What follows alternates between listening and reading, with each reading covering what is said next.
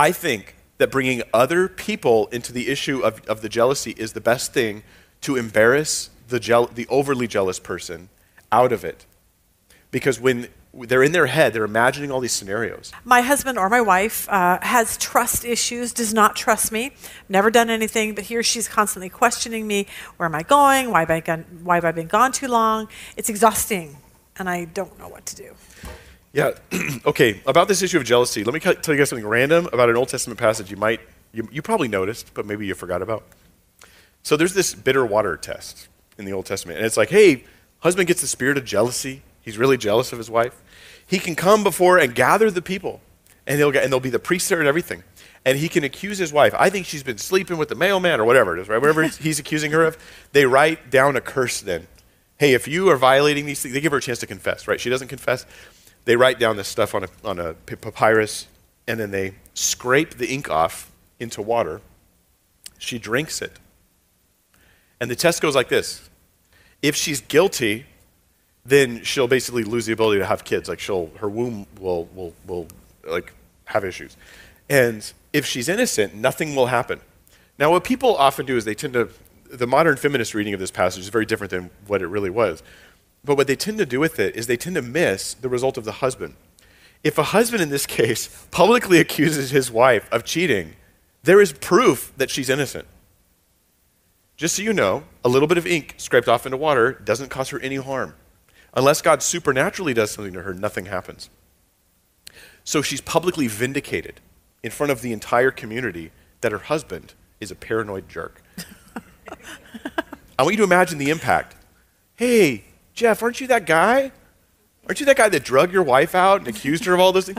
now, here's the problem in modern settings, in this setting here, is your husband, it seems, in this, with, you know, I'll take the question as it is, has been wrong 150 million times Right. Where'd you go? Who'd you talk to? I'm jealous. You, were you, how, how long were you there? Show me the receipt. I want to see the timestamp on the receipt. You said you went to the gas station?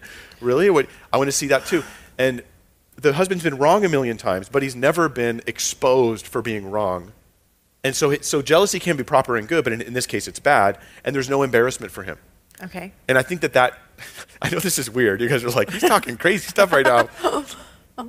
I think that bringing other people into the issue of, of the jealousy is the best thing to embarrass the, je- the overly jealous person out of it. Because when they're in their head, they're imagining all these scenarios. Right. They're imagining all these things, right? And it may be that he's smoking too much pot. Mm-hmm. That makes you paranoid, right? It's not just the most wonderful medical thing we've ever discovered. um, I've seen this in a marriage where it, it was, it was the overuse of pot that made him super jealous and paranoid about the spouse. Um, all that stuff can happen. And so I, I think that that's ideally get counsel. Um, get counsel from others.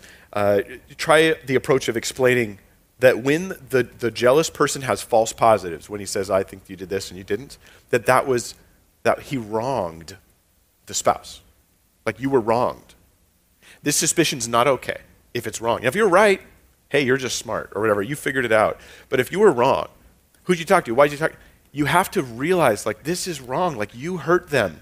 You brought distrust and disbelief and a, and a breaking of the security of the relationship, and you thought you could only secure it back with paranoid questions, mm-hmm. and it was never necessary. So I think that we, we have to see, like, see those are false positives. It doesn't mean that it'll fix it. I mean, you can't necessarily fix people, but I would, I would expose, say, when, you are, when you're jealous of me and you're wrong, that wounds and hurts me. I would want to tell them that mm-hmm. and let them sit with that.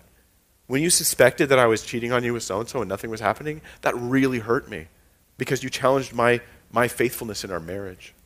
Mm-hmm. Right? You think you're protecting yourself, but you're protecting yourself by hurting me. And that, I think, is actually really important. This is why I say he's being a jerk. Yeah. um, uh, so as a Christian, what you can do is you, you, don't, you don't go before all the people, but you can bring in two or three people. And maybe if you don't have access to the church, if it's a non-believer, um, you bring in uh, some family members, you know, some people you guys trust, and say, hey, can you guys help us with this? I understand, like, I'm his, and if I'm doing sketchy things, he has a right, but maybe you could help us bring some balance into this because it's hurting us. Asking questions like, why are you jealous of me? And if you have false positives, are there past betrayals in your, in your past that we could talk about? And then maybe you're treating me like that person. So you're treating me like I hurt you the way someone else did. I never did that. Mm-hmm. Um, or maybe your own unfaithfulness. A lot of times the paranoid spouse is cheating. Oh, Like, that's interesting. I'm not saying you should become paranoid about it. I'm just saying it's one possible scenario. Uh, paranoid spouses are very, uh, sometimes they're very controlling because they're cheating. That's why, of course, you'll cheat too, Right. because I do that. I mean, of course, I've done domestic violence counseling, so I've dealt with some pretty unhealthy marriages, so I'm speaking from that experience. Yeah. Yeah.